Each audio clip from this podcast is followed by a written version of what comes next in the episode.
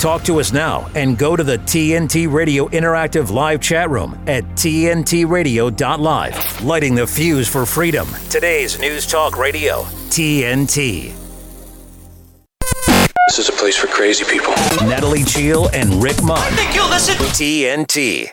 Okay, good morning, good afternoon, good evening, and welcome to the Open Line Show. Whoever you are, wherever you are, whatever you're doing, and of course, whatever you're doing, we hope that it's nice. Just having a glance at the day and the hour. It's Tuesday, the 5th of December 2023. We're marching on up towards the end of the year here on TNT Radio, and we hope that you march up to the end of the year along with us. Just complete the journey, if you will, and merrily onwards we will go into 2024 if the good Lord Himself wills it. So, what have we got on the cards this morning? Well, of course, the lines will be open from around about 20 past the hour. If you feel like calling in, you can do so. The numbers are on our website, which is TNT Radio live, or you can leave a message in the live chat, tntradio.live. Just click on the live chat function. Uh, I think you make an account and then in you go. And you can post up your thoughts, comments, opinions, links. More and more new people joining the live chat by the day, which is always nice to see. And of course, everyone's opinion is welcome. Uh, some of them you know, we may agree with some of them, we don't, and vice versa when it comes to the output that we're doing here at TNT Radio. But hey, variety is the spice of life and all that business, and uh, diversity uh, makes the world go round. And I'm not talking about the kind of diversity that we run down here live on TNT Radio. You get what I'm saying. So we have a lot to cover. Uh, in the second hour, I'll be joined by the mighty, the mighty Darren Denslow, aka DD Denslow. So he and I will be uh, doing a big overview of what's been happening in the UK over the last few days, especially with some of the new announcements that are coming out uh, from old Rishi Sunak himself. So stay tuned for that in the second hour. Uh, the, the, crisis situation in Ireland, uh, we've been covering it now for some time. We've been warning uh, that eventually everything is going to come to a head with regards to homelessness, with regards to provision of roofs over people's heads, especially in the Irish winter time. So it's not a good time in Ireland to be without a roof over your head or without central heating or even without uh, a double layer of clothes on your back. But unfortunately, that's the position many people are finding themselves in coming up to Christmas because of the government's gross ineptitude or possibly uh, their plan being executed perfectly, putting huge strain on services, putting huge strain on people, putting huge amounts of people under undue stress coming up to Christmas. And there's a story here that was published yesterday. Uh, a, a, lady uh, on the streets of Limerick, an Irish lady with a little boy. She says, I've nowhere to go. I don't think I'll last longer if we don't get any help before Christmas, admits an Irish mum who is sleeping in a tent with her son. She says, I feel like I'm failing my son because my son is asking me why no one is helping me and why is this happening to us? Uh, this lady's name is Charlene Whelan. Her five year old son slept in a tent in freezing conditions outside City Hall, Limerick last night and face another night on the streets because they have nowhere to go. Uh, Met Éireann, which is the uh, Irish Weather Service, have issued a yellow low temperature and ice warning. She said last night it was almost minus two degrees C. And you can imagine what the conditions are like for that lady and her son living in a tent outside Limerick City Hall. Forget about the, the physical conditions, which are horrendous enough. Imagine the psychological damage that's being done to that child when the child's saying, Mom, why is nobody helping us? Why is nobody putting us up? And, you know, uh, well, I don't have time to go into this in more detail right now. Maybe we'll carry this on actually just after our little uh, break when we bring Jem in. But is it just the government that is failing this woman? Is it just the government? Can we just point the finger at the government and say they have failed? What about NGOs? What about uh, the, the, the thousands of empty homes that are lying around Ireland? Jem and I and, and Natalie have covered empty home situations in England. What about the church? What about the good old church? You know, tis the season to be jolly, peace and goodwill towards fellow men. Why are there people sleeping on the streets when there's huge church buildings lying empty, well insulated, well decorated, carpets on the floor, big cushions on the pews, central heating cranked up for the congregations on a Sunday. Why are the churches closed? Why are the churches not bringing people in, if not even to the main buildings? What about the parochial halls that they also have attached to their worship centers? What is the church doing to help a woman like this? What am I doing? What are you doing? You know, forget about the state. Okay, we can we can blame them for just about everything, and just about everything is their fault. But the question is, could we we collectively be doing more? And have we collectively failed this woman? Never mind the, the, the state, never mind Micheál Martin, never mind Leo Varadkar or any other uh, shambolic Irish politician that's currently in situ. So throw that out to you guys as well in the live chat.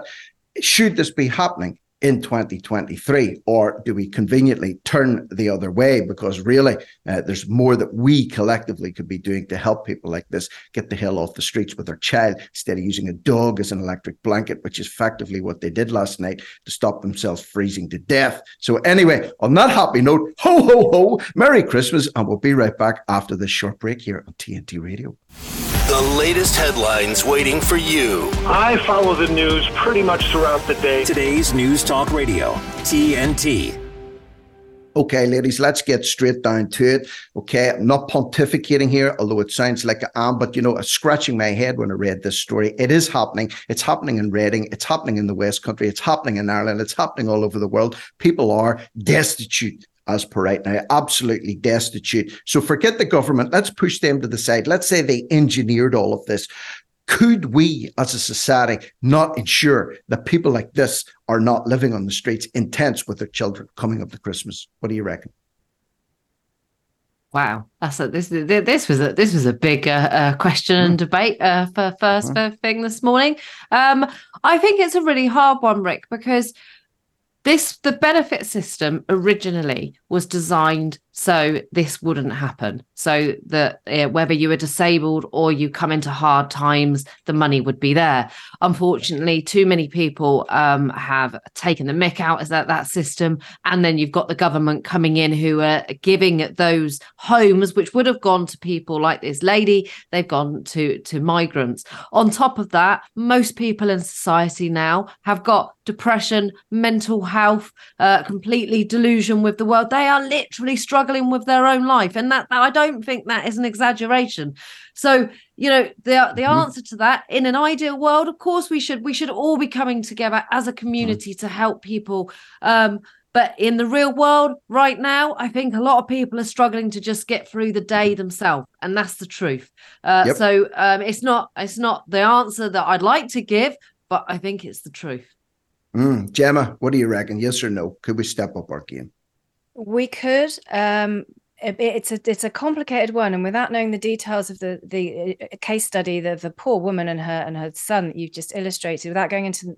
more in depth knowledge about her circumstances, all I will say is I do have some direct experience of this on mm. two sides because when I was at the BBC, uh, I was uh, training to be a video journalist where you go out and film your own stories and you don't have a producer, you just go out and get it yourself. And I spent um, three nights on the streets in the UK city of Bath, which has a massive homeless problem because there's a lot of tourism there and there's a lot of rich Americans that come over. And I spent the night with the homeless community. I slept in the YMCA, which is what a lot of them do.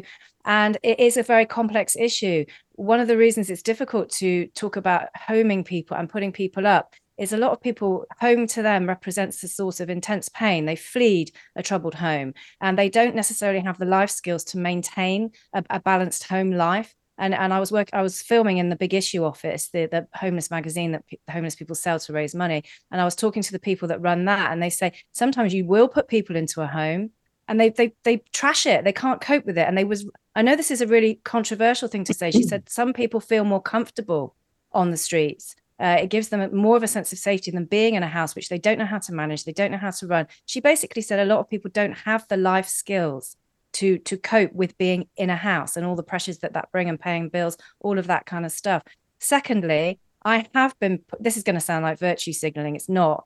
I have been putting somebody up for nearly two years whose mum died in almost identical circumstances to mine and he's a very good friend of mine. I went to school with him and because of the circumstances of his mum's death, he found himself temporarily homeless until the probate went through and the sale of the property. It's a very complicated situation. I said, No worries, mate. You've been good to me in my life. You can come and live with me. Now it's nearly two years since his mum's death, and his he is eventually going to be moving in the next few weeks. But it has done my head in, you know, having t- mm. taking someone into your home. Yeah. yeah, great at the start, and you feel all good about it, and then they're there all the time and then you want your mm-hmm. space and you know, i'm not i'm not denigrating i mean it was my choice to do it. I did the right thing. That's you know that is the right thing. He's a very good friend.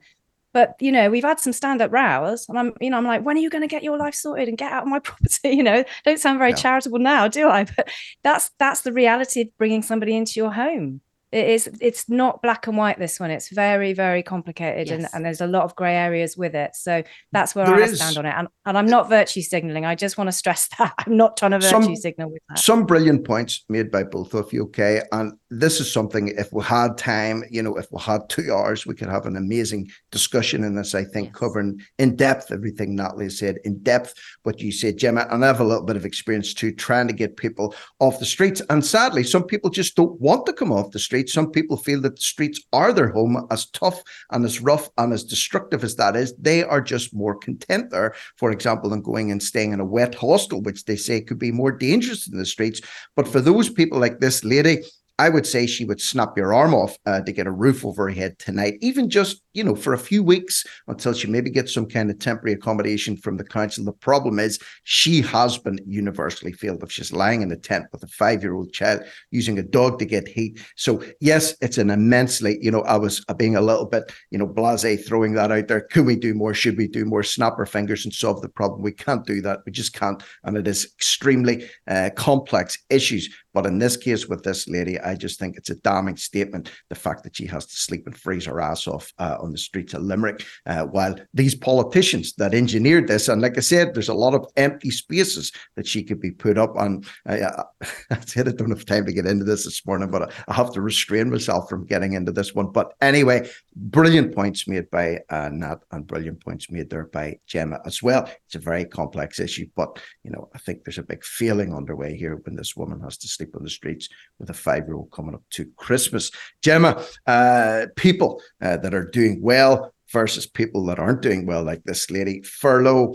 Uh, we know that this was a scheme that was rolled out, of course, back in March 2020. I think it was originally mooted to be done for eight weeks, ran up until September of 2021. Billions and billions of pounds of money was printed and gave to people to stay at home. Now it's almost like dragging, trying to drag a stubborn mule back to the place of work for many, many people. Uh, a study has just came out uh, confirming what we already know. Give us a little bit more detail on this one with regards to uh, dragging these uh, sorry folk back to work. And I mean, I would be drag kicking and screaming back myself. I was one of those people. Uh, have they made a rod to beat their own backs with with the furlough scheme? Well, this story came out today, and I thought we couldn't ignore it here on uh, Open Line because we have discussed this before. I think Natalie, you brought this to the table only last week with another story we were talking about about people not wanting to return to the workforce, and it does seem that the old furlough scheme has has backfired. So this report has come out today. It's been in a lot of the mainstream press. The Bank of International Settlements says that uh, you know the huge handouts uh, given globally during the pandemic have left workers reluctant to go back to their jobs. Now, we already know this, but this study has confirmed it. And it's not just confined to the UK. It says that the labour force, very nice language, this, the labour force participation rates in many countries, including the UK, uh, has yet to recover, and they're not sure it ever will actually to recover from pre-COVID levels. Um, people that have gone back to work after being furloughed are now shifting their hours to fewer working hours, which means they're paying less tax, they're earning less. And uh, recovery shows that where the fiscal support in countries was high, like in the UK, where they ploughed 70 billion into the uh, furlough scheme, um, where where people were getting almost 100% wages for doing nothing, that the, the lack of appetite for work is very very low, and the recovery is very very slow. So, if, for example, in the UK, we had 11.7 million jobs furloughed in 2021. Uh, we now have a million job vacancies, which the government is desperate desperate to fill here in the UK because, of course, if people aren't filling those vacancies, they're not paying their national insurance, they're not paying their stamps, they're not paying their taxes, and that's what's propping the whole system up. It's us. Um, so of course they're desperate, but you know, like you say, Rick, you would have had to be dragged kicking and screaming back into your old job. Uh, you're very lucky you ended up at TNT, as mm. am I. You know, but I, w- I was a key worker when I was still at the BBC, telling everyone to stay at home, protect the NHS, save lives, get a jab. I would never go back to that ever. Um, but once you give people, it's like homeschooling. We've discussed that on this show. Once you give people a taste of freedom and take them out of the matrix, a lot of people go, "Whoa." I'm thinking for myself. I'm creating my own day. I'm not listening to my boss anymore. This is amazing. I can go for a walk and no one's phoning me up and shouting at me and asking me where I am. I can go to the toilet when I want. I can have my lunch when I want. I don't have to wait for the lunch break. Freedom. You know, the mantra of the freedom movement, freedom. So, you know, you they've created a rod for their own back with this one. And like, I'm I'm tacitly on the side of some of these people because I think, yeah, once you're out of the cage, who willingly yeah. wants to go back if you can afford to stay out of it? Not what do you reckon? Get well, get back in your cage. Just, reckon, yes or no? The MSN are just listening to TNT because I literally said this these words last week, didn't I? When we were covering the story about um, uh, farmers and migrants having to do manual work because uh, basically nobody in Britain wants to, and I said well, it's because of furlough. It's because of COVID. Uh, you, you know, if you want to pay people to do nothing, they're going to have higher expectations. You've changed the whole working attitude of the country overnight. And what? Now you want them, after paying them to do nothing, to come in and work really hard for less money. You, it's just, it's just not going to happen. And of course, social media hasn't helped as well. You know, this, the internet. You know, the grass is always greener type attitude. People are constantly seeing an influencer, not doing much, earning money, or these so called celebrities that aren't really celebrities. And people just think, I, I, that'll be me. I can do nothing and earn loads of money. And it happened in furlough. And this is like some type of dream. And unfortunately, it just doesn't really work like that in the real world, unless, of course, uh, the Great Reset really does happen and universal basic income comes in and uh, we all sit and uh, we'll be happy with nothing, Rick. But uh, mm. right now, they still want you to go back to work because that plan didn't quite turn out the way it wanted to through COVID. It, it did not. If you haven't already seen it, just before we take this quick uh, break, which we'll do in, in, a few seconds' time, but there's a film called Point Break. I don't know if you've ever seen Love it or it. not. It was one of those. Uh, it's incredible. Brilliant. Okay, so both of you know it. So right at the very, very end, just as we're talking, this is coming into my head. The scene right at the very, very end on Bell's Beach when the uh, spoiler alert. If you haven't watched it, you don't want to, and you want to see it, switch off TNT now. Come back in ten seconds. But when they have Bodhi, they capture him. Uh, Keanu Reeves tracks him down to Bell's Beach, which I think is actually in Australia. Uh, it ends up in Australia. Uh, they have him surrounded, and he's going to be taken back to prison. and he says right at the end to Patrick, uh, to Keanu Reeves, he says, "I can't do life in a cage, man. I can't do life in a cage." And he has a surfboard there. It's the biggest wave in centuries. He lets him go, and Obodi uh, surfs out and uh, goes to. He dies at the end, but in the end, he dies happier on that surfboard than he would by living the rest of his life uh, in the uh, in the cage. And of course, Pink Floyd alluded to this in "Wish You Were Here" as well. Would you swap a walk-on part in the war for a lead role in a cage? And uh, another one, uh, it's better uh, to die with your boots on, and it's better to burn out than fade away. Hell's bells, we could go all over the place with this one here this morning. But anyway, uh, some food for thought. Point Break, what an absolute belter! And if you haven't seen it, go Amazing. and watch it. great, great, great, great, great 80s movie, great 90s movie, actually. But anyway, whew, Gemma, thank you very much. And uh, see you again in the next hour. Natalie and I will be back after this short break here in TNT, so please don't go away.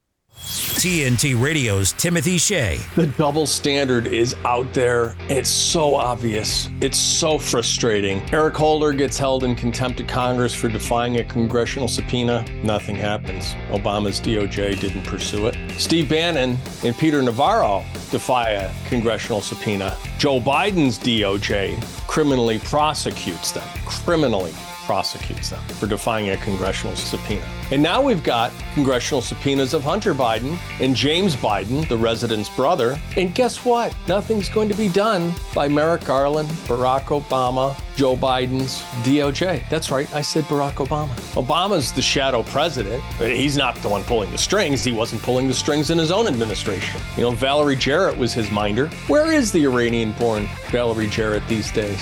Haven't seen or heard much of her. It's because the Democrats are smart. Timothy Shea on today's News Talk, TNT Radio. I'm just going to do a little voice One month on TV. I wanted to alleviate my pain. I also didn't want to be who I was. I always just felt like there was just something wrong with me, and I was trying to figure it out, and I used the internet to help me do that seemingly out of nowhere, we've suddenly seen a huge spike in media depictions and social media depictions of transgenderism. It's even reached the mainstream advertising world.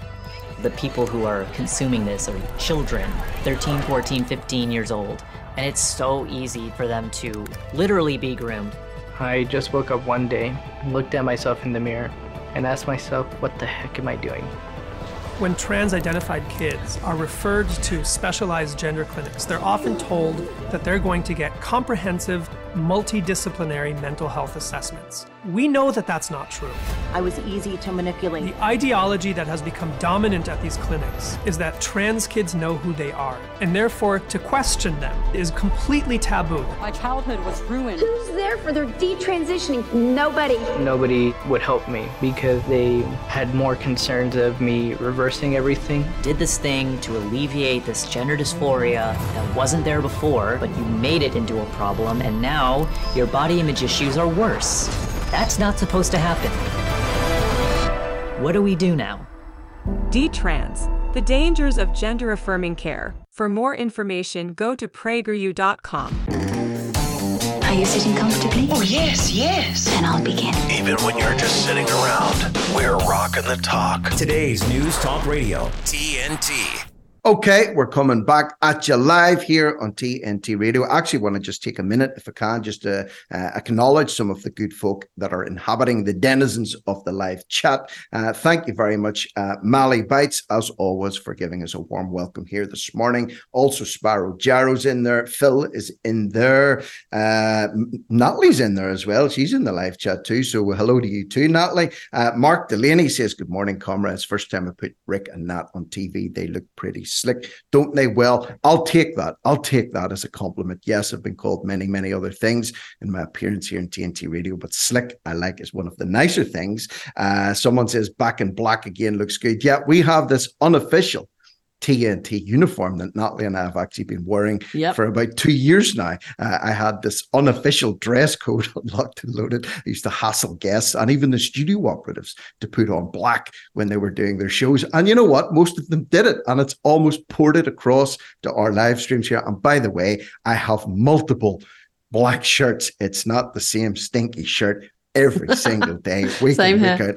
I do change it once every two weeks. I have two black shirts. So twice a month, I change my shirt. It's all good. And maybe for Christmas, uh, Santa will buy me a new black shirt, but it's all good. I actually have at least 10 of them hanging up in my wardrobe. And the same with black shirts, black t shirts, black everything. Anyway, uh, also, uh, Eva in the live chat. I think it is, if I can get the comment. A lot of people posting on here this morning. Uh, yes, uh, sorry, Alina said, You're absolutely right, Rick, concerning the homeless business. We should start taking things into our own hands across social and economic affairs and stop donating to dodgy charities. Yeah, this is a really deep one. And as I said, just triggered me this morning when I saw this uh, girl that was sleeping with the kid. And it's happened, listen, it's nothing new.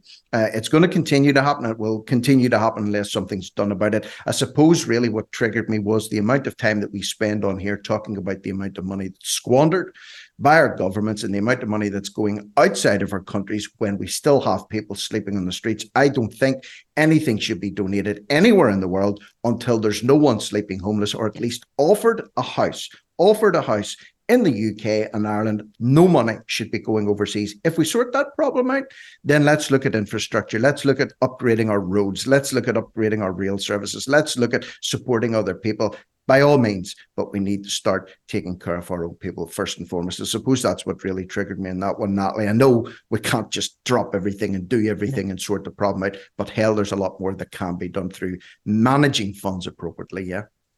Yeah, but but I mean, it's always been uh, that way from what I Mm. remember. You know, you know, it's Yeah. always been like turn a blind eye to the homeless, or or even in terms of the third world countries. Remember, you know, it's oh, never mind what's going on on the other side of the world, as long as we're okay and I- I'm all right, Jack Mm. type attitude. Uh, But I just wanted to say as well, fair play to that lady, you know, for actually taking a stand um, and going somewhere to to make this well known because maybe she could have stayed at a friend's house temporarily for a couple of days. But but she's made that choice to almost say look this is the situation i'm in and many people are in and she's uh, bringing it to people's attention uh, which it which it should be because otherwise it's easy for people to bury their heads in the sand. It's easy for them to to ignore the homeless person and walk straight by and she's making sure that that people are aware of the situation. So fair play to that lady because it is I, I it's something I wouldn't want to do. Uh, I, I I can't, uh, you know, being in a tent in this cold. I mean, I'm sleeping with, uh, with about three or four blankets on me. I'm all snuggled and nice and warm. I can't think of anything worse.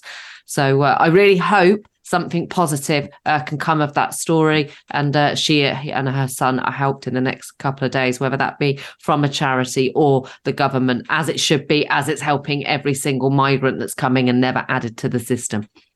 Yeah, indeed. And just one last thing about that story I didn't add. She actually did spend a few days prior to that with a friend, much the same as yeah. Gemma was describing as well. But there's only so much space that people can, exactly. or you know, having a, a, a lady with a young child and a dog sleeping in your yes. house is a temporary thing, and it's not up to yeah. people to provide long term solutions for this. But at least she did have a friend that gave her a, yes. a, a, home for a few days, but that could only last for so long, and then unfortunately she found herself out the street. So yes, fingers crossed, uh, we'll get a happy ending. Of that one just checking on time. We've got to take a quick break now for headlines. We will be right back. We've got a ton of stuff to discuss here this morning. So please don't go away. Stay tuned for more magic here on TNT Radio.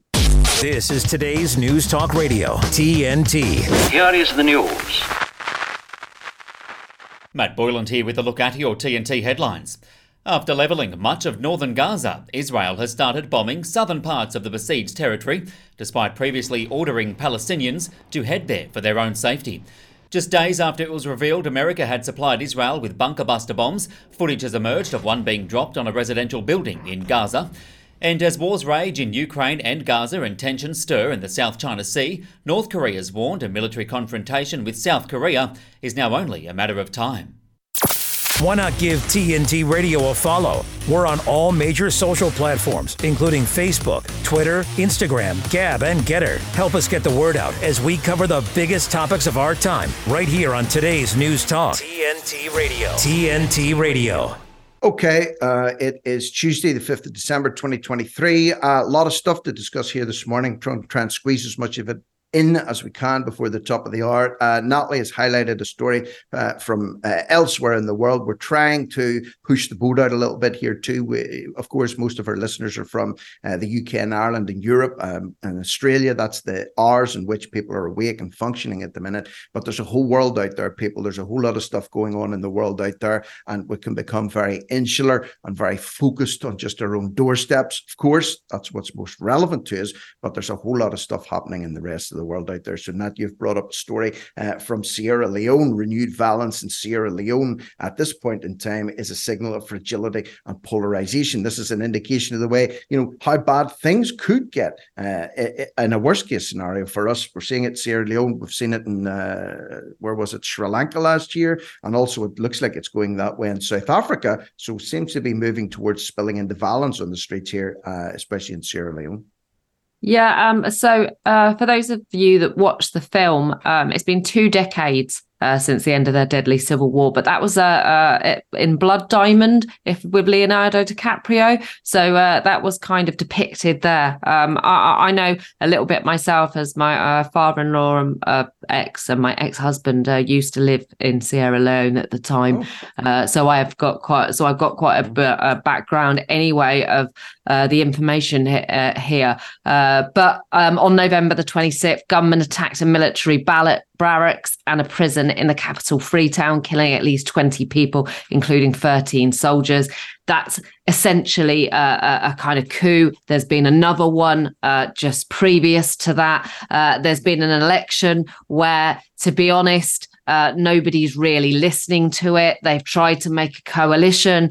Um, that's not really working. Um, and and and as there's already been such uh, problems in the past in in a country like Sierra Leone, uh, basically what they're saying is it looks very much like this is the start of violence. There are going to be more coups. Nobody's really taking uh, uh, account of the recent p- political vote. Um, it's not looking good, and it could easily turn into the full civil war that they had there for many many years over over near Li- Liberia and Sierra, Sierra Leone. So it just really sad and just shows you how easy uh, it is to get to that point and how blinkered we can be. We literally just spoke about the lady on the street, and it's the same as this. Most people won't even have an idea that Sierra Leone were in a civil war 20 years ago, let alone the problems that there are now. You know, it, you know, and that that is how the world works. You know, you can you can just like blink yourself. I'll just think about my own life. As as long as I'm okay, the I'm all right Jack yeah, like situation, mm. you know, and we take all these charities and we take Bill Gates and him saying, oh, well, I'm trying to push vaccines. Well, what's he really doing about, you know, countries like this, which have had years and years of tragedy and uh, everyone's basically turning a blind eye? They are, and you know, well done for highlighting it. Uh, you know, who knows about these things? Who, who could tell you about that thing that happened in Sierra Leone? It's the same with the Rwanda genocide, talking about the Second Congolese War. Uh, people will scratch their heads and say, What are you talking about? These are hundreds of thousands of people, millions of people that have been massacred in the last 20 to 30 years uh, in, in places, you know, no more than an eight hour flight from where you actually live at the moment. And the, the, the, the deadly trap here, Natalie, is people thinking, Well, this couldn't happen to us. This couldn't happen in a civilized society. This couldn't happen in Reading this couldn't happen in Belfast or Dublin. It, it, could it could i'm watching a lot of troubles documentaries at the minute you know from 69 to 94 in northern ireland here the place was just daily bombings stabbings shootings killings atrocities day after day week after week year after year for 25 years. Uh, and it could go back that way if things don't improve. Yes. there's that capacity there because it happened in recent memory. Uh, so one thing that's highlighted in that report of yours for example that i just picked out was after those attacks, it led to a nationwide curfew. So the army clamped down in the entire nation because of these acts of violence. So again, people thinking, well, that won't happen here. Cast your mind back three years, people. Cast your mind back three years when you were told you could only leave the house for one hour a day to exercise. You couldn't travel more than five kilometers from your house, or you would be fined. You couldn't have more than six people around your house. You couldn't go to the pub and sit inside on a winter's day and drink a pint. You had to sit and freeze your ass off in the beer garden, you know, and you couldn't you couldn't move around freely. So in in in name only, we did have curfews. We did have prison like conditions imposed on us in the UK. And sadly, uh, tens upon tens of millions of people complied with that and allowed the government to stretch it out. So Sierra Leone seems like a far flung place, something that we don't really talk too much about or know too much about. But what's happening there could or will potentially be porting its way over here if things go horribly sour. And don't forget, people will agree to it if it's for their own safety. I keep mm-hmm. saying we talked about the Dublin riots, we talked about the problem with the cenotaph. Um, they want you to go out at the moment. Uh, this is for sure. They want you to go out and cause civil unrest. Mm-hmm. Uh, they're, they're, it, that's the only way at the moment they're going to put more restrictions and take your freedoms away. So, you know, like you've just said, this has happened in Sierra Leone. If there's another huge problem out somewhere in the UK and there are riots in all the big cities, they could easily come and say that let, us put a curfew out. And many people will be so scared, Rick, that, that it, it, fear is is is what pushes all these things. Um and of course you know i mean in sierra leone uh, there's guns everywhere. You know that there's a big difference there. You know these militia and, and the government themselves they're all carrying guns. Uh but you know even in this country you know if suddenly things kicked off you know if everyone's walking on the street with knives i think i'd want to stay in my home wouldn't you? If it really yep. kicked off and then they brought in martial law are we that far away really? You know over overnight things can change. And I'm not, that's not me trying to fear monger or trying to doom monger. I'm just trying to say, you know, it's easy to blinker yourself. Oh, we're so wonderful in the West. Uh, but you know these things only happen in Africa. Uh, but it doesn't take a lot, and uh, you know nobody has helped uh, the situation there for a very long time, as uh, uh, Rick will tell you in other African nations as well. Um, you know, they're, they're all very happy to virtue signal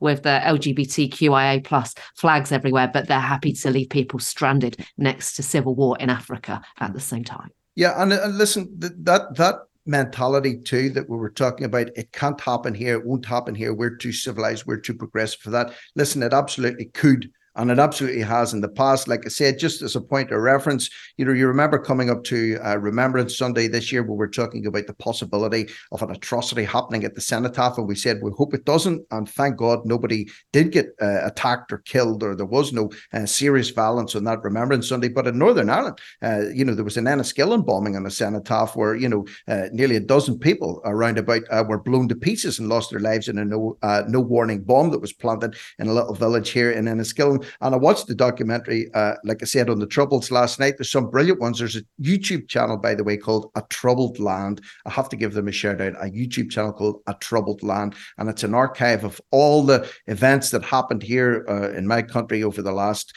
you know 30 40 years uh, some horrible stuff uh, bloody sunday. Uh, you know the paratroop regiment went into derry and started shooting innocent people. It was a massacre. There was 13 people i think shot dead by the paras uh, that, that triggered off a lot of the stuff that was happening in the uh, in northern ireland after civil rights marches were lifting up. It's a very complex issue but what i'm trying to say is soldiers shooting civilians dead and terrorists blowing innocent people up and smash smashing their bodies all over cenotaph it it has happened it has happened here uh, in an Irish soil and, uh, and the UK too. So don't be under any illusions, folks, that if a tipping point is reached, uh, that it couldn't revert back to that one again. We just have to be very, very mindful of that uh, as we go forward. So thanks to you for bringing that uh, story to our attention. Uh, another one here, actually, let's stay on the African continent because this is something could be happening on our doorstep as well with people trafficking uh, hundreds of uh, unaccompanied children on buses intercepted in South Africa. Hundreds of kids uh, ferried across the border in South Africa. What about the open borders in Europe? What about open borders uh, near where we live? Uh, are, is there not the huge possibility that a lot of children are being trafficked here or being abused by people that are coming here illegally? it's foreign soil, but is it not? Not just something that's happening on our own soil too. Yeah, um, I just wanted as well before we go on to this one, a very good comment by uh, look at the elephant in the room. Yes, we are trained to look the other way at anything that is uncomfortable. That's the part of a total, total, totalitarian regime. Woohoo! Yeah. I got there. I struggle with that word every time. Yeah, but um, yeah, in terms of this story, it says hundreds of unaccompanied children on buses were intercepted in South Africa in an anti-trafficking operation. Uh, I think there are about forty-two buses, uh, four hundred children. Um, you know, there's some argument as to whether it was actually trafficking or or some are saying it more than a million Zimbabweans living in South Africa, Africa's most advanced economy. Many of them are trying to illegally cross the border. Some of them are trying to put their children on buses for a better way of life out of Zimbabwe and out of violence. Now we don't know the truth here. Uh, you know, we've been told there are 400 children intercepted in buses. Is it a combination of both? Is it parents put putting putting children on buses hoping for them for a better life when actually they could be put into a life of crime you know or or, or even worse. Uh, you know we don't really know the situation here but uh, uh, scary nonetheless uh, there shouldn't be a case of, of, buses of children suddenly being intercepted. Um, they can be taken advantage of at any uh, any opportunity, Rick. So uh, it, it's a scary story uh, that that this is happening, um, and uh, uh, that we've seen reports of it. You know, and that's a good point. Eh, we don't know the background to this one, but it's super sus. a bus, you know, buses with 400 kids unaccompanied adults, just crossing a border from one country into another one. And I get it. If my daughter was at serious risk here where I lived and I had no options, and I thought, you know, if you stay here, you're going to die. But if I put you on a bus, there's an opportunity that you might live. But these are younger kids. And let's face it, in this day and age in which we live, with the amount of predators that's out there, and especially with the environment, especially down around South Africa, it's it's a it's a powder keg down there at the minute. I would have thought, you know, no matter how bad your circumstances are in Zimbabwe or anywhere else, you would keep those kids uh, close by you. And of course, they would have had to pay whoever put the kids on the bus, Natalie, would have had to pay a reasonable amount of money uh, to get them ferried across the border as well. Where did that money come from? Or were the kids yeah. bought? Maybe the, the parents could have That's sold it. the kids out of desperation. I, I don't know. But imagine, imagine you're on that border and a bus rolls up, or three or four buses roll up, and you look inside and it's just hundreds and hundreds of little kids. I mean, what do you even do in that position? How, how can you yeah. ignore that? Yeah, I mean, and the, and to uh, to make it clear, they were coming from Zimbabwe, which has yeah. obviously for many many years had horrific problems over mm. there. So there is many reasons those children could have been put on the bus for the for the right reasons, but ended up being there for the wrong reasons. Um, you know, and and some uh, charity here has said the you know is trying to make out you know it's it's uh it's a, a, positive thing. And sometimes you know they've they've got a parent that's managed to get into south africa illegally and they're going to meet them. I, am not so sure. I, I, think this is probably much more corrupt. Um, and uh, we know that child trafficking is happening across the globe. We know that it is trying to be covered up. Uh, my fear here is that people were trying to do the right thing and it was uh, probably quite a big operation um, for for children uh, Yeah. to be taken advantage of, sadly. And let's let's hope they were intercepted and they were are now safe. Because I don't even trust the authorities either, to be honest. So let's hope No. those children all find uh, uh, safe homes after this. Well, I don't know where they ended up, but it, to be fair, it does say here there was 42 buses as well. Imagine that 42 buses full of kids uh, entering the Zimbabwean side at the Beitbridge border on Saturday night. Uh, they were actually all sent back to South Africa again, so the South Africans didn't accept them uh, crossing the border. They just simply turned the buses around and sent them back to where they came from. But but then where did the buses go and what happened when the kids arrived back in the place that was too dangerous for them to live from in the first place? Again, the victims in all of this, like that lady we talked about in Limerick, she's on the streets. Her five-year-old is, is you know, crying himself to sleep at night, wondering what's going on. Imagine you're stuck on a bus, uh, a convoy of 42 being sent to another country and then stopped by the police and sent back again. You have no idea what's going to happen to you. As always, it's the kids that are the worst victims uh, in all of this. So, uh, had to shine a light on this one too, because it is happening as we speak all over the world. Uh, we've got to take a quick break right now. And when we come back, plenty more to discuss here. So please don't go away. This is TNT Radio. De-weaponizing weather with reality and perspective. Well, of course, the biggest story in climate right now is Vice President Kamala Harris leaves for the climate conference with the biggest carbon footprint in history.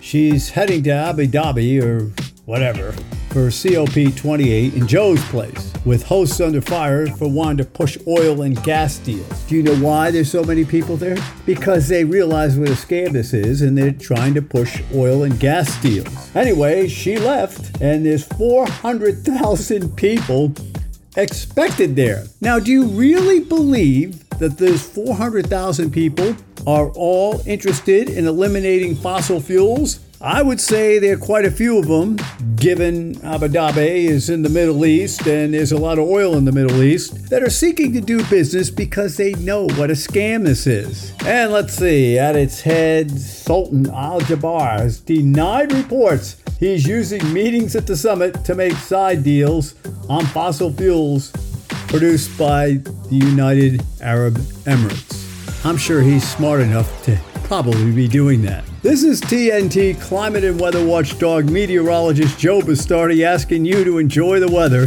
even if we can't go over to Abu Dhabi, uh, because it's the only weather you got. I didn't ask to be thrown in the streets with nowhere to go. I didn't think I'd survive.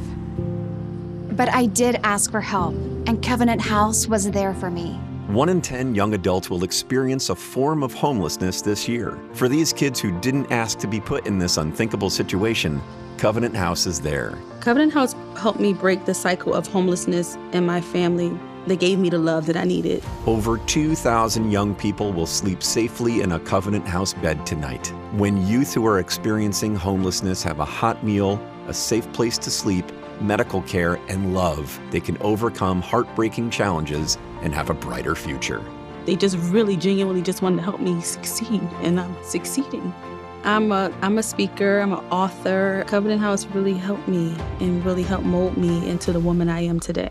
If you or someone you love is asking for help, go to safeplacetosleep.org today.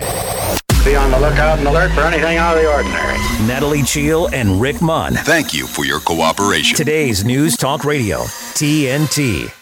You know, it's difficult sometimes to focus on just a story whenever we're doing these conversations this morning. And you can tell that by the people's responses in live chats as well. You know, I like to hear what people think. I like to get different angles on things. There is no real black and white issues in our society at all anymore. You know, there's two sides to every story. As someone once said, there's three sides. There's your side, there's my side, and then there's the actual truth of what's actually happened. So it's really good to get into debates about the stories that we bring up here. So big thank you to everybody in the live chat who is also adding uh, their inputs and thoughts and opinions as well. It just fleshes things out that much more, puts a little bit of meat on the bones of what we're trying to bring you guys every morning in terms of stories that we think are relevant uh, in this day and age. So a big thank you to everyone uh, for your participation in that one. Uh, there, well, this is this is a massive one actually. Let's talk about this one. It may not seem like a big deal, but it's a little bit disturbing what's going to be happening in Ireland again in terms of recycling.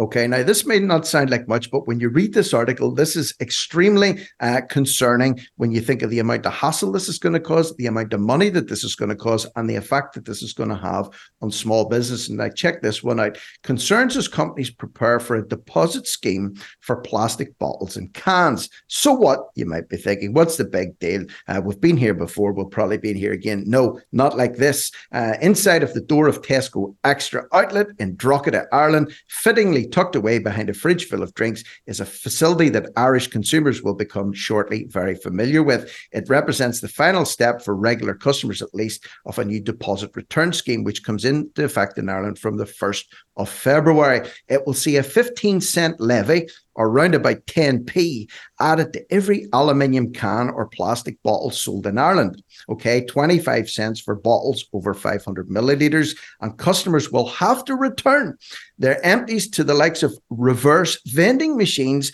to get their money back. No more putting it in your recycling bin. No more just squashing up your plastic bottles and recycling them. If you do that, you will have to preserve them and keep them. And you can't crush your tins. If you crush your tins, they can't be processed. You won't get your money back. And you have to pay all of this up front. So you pay it up front and then you are refunded that money of 10 cents or 15 cents or 15 pence per can or bottle when you bring it back to the recycling plant. And that adds up to an awful lot of money, Natalie, and it adds up to a hell of a lot of investment that businesses are going to have to make to have these things in place. Because if your business is over 250 square meters in floor space, you must have one of these in place by the start of February next year. What hell is this? This is making Mark Drakeford look like a libertarian.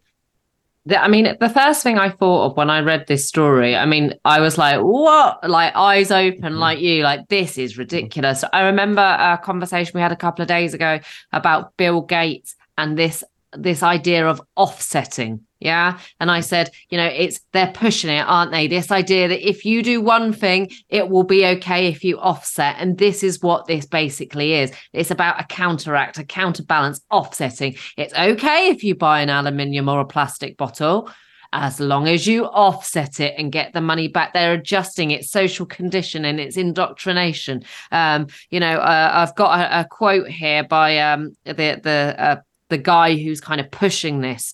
We mm. appreciate there's a hassle there. We're asking people to keep their cans and bottles separate and bring them back to the shop or supermarket. We recognize it's probably the biggest social behavioral change since the plastic bag levy or the smoking ban. We're no, uh, uh, we're not underestimating that at all. Uh, but it's critical for Ireland as it's that this is the key because it's designed to help the country hit its EU targets.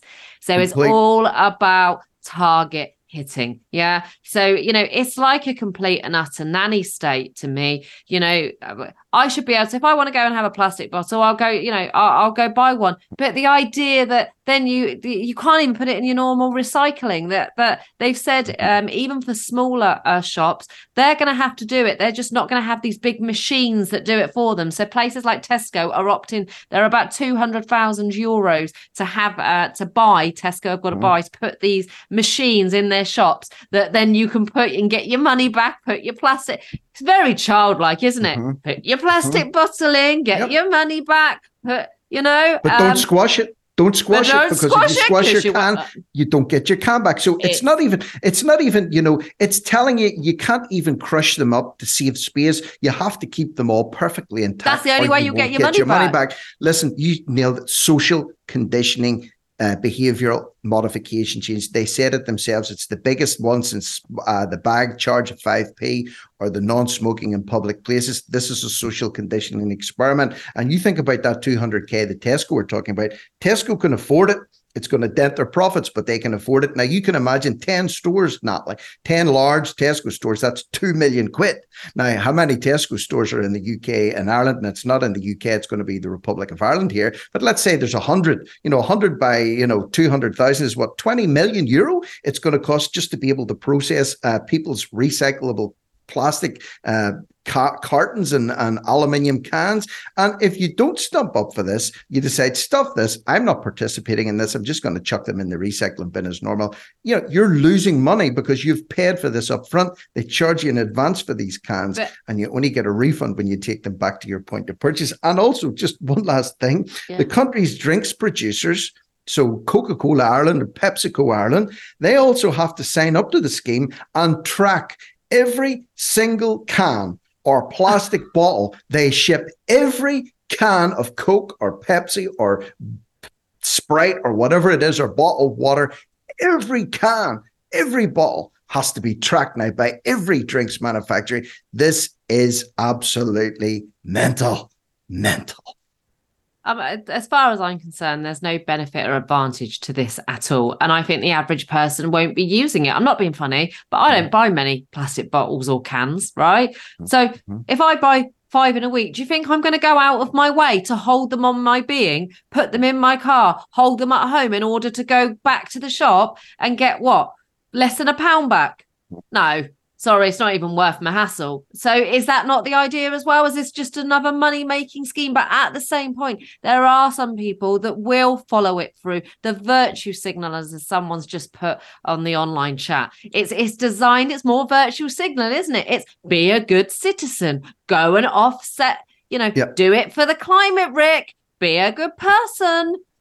But here's know, here's the flip side to that, right? Let's say you are a consumer. Okay, I'm I'm the same. I don't consume a lot of uh, tins and stuff like that. But many families out there with a lot of kids, you might they might go to Tesco and buy like 24 tins of Coke, for example. Let's just say they do that.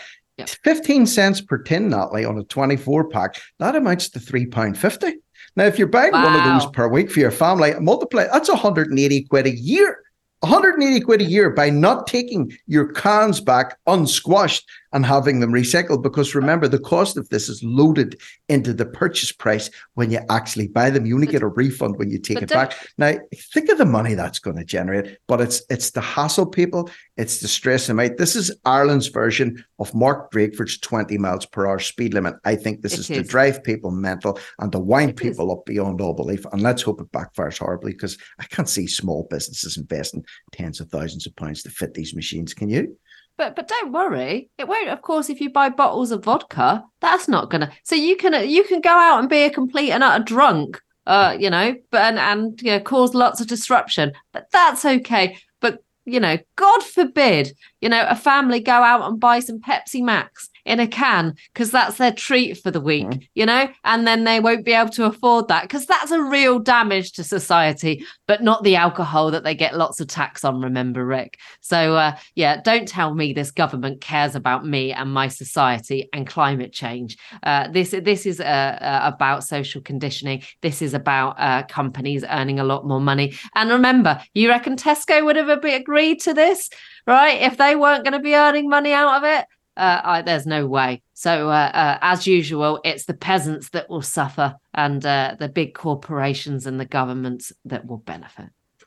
I tell you, it's just another angle they're coming at people from, and it's it, on when you read this on paper, it's like, so what? What's the big deal? But when you actually dig down into it, how they're tracking every can, they're tracking every bottle, they're charging every single person that doesn't use reverse vending, social conditioning, in their own words. That's what they're trying to do here. It is mental, and let's hope, let's hope this does not take off because uh, it applies. I don't think it's going to apply in Northern Ireland, but it's certainly the whole of the Republic of Ireland from the first of February next year. So if you're listening from Ireland, leave us your thoughts on that one Yes, in the please. live chat. And in the meantime, uh, we're at the end of the uh, the show here, the open line show. Anyway, uh, so big thanks to you, Nat, uh, for all the input as normal. I shall be back after the news with Gemma and Darren Denslow. So plenty more on the way. Don't go anywhere else. This is TNT Radio.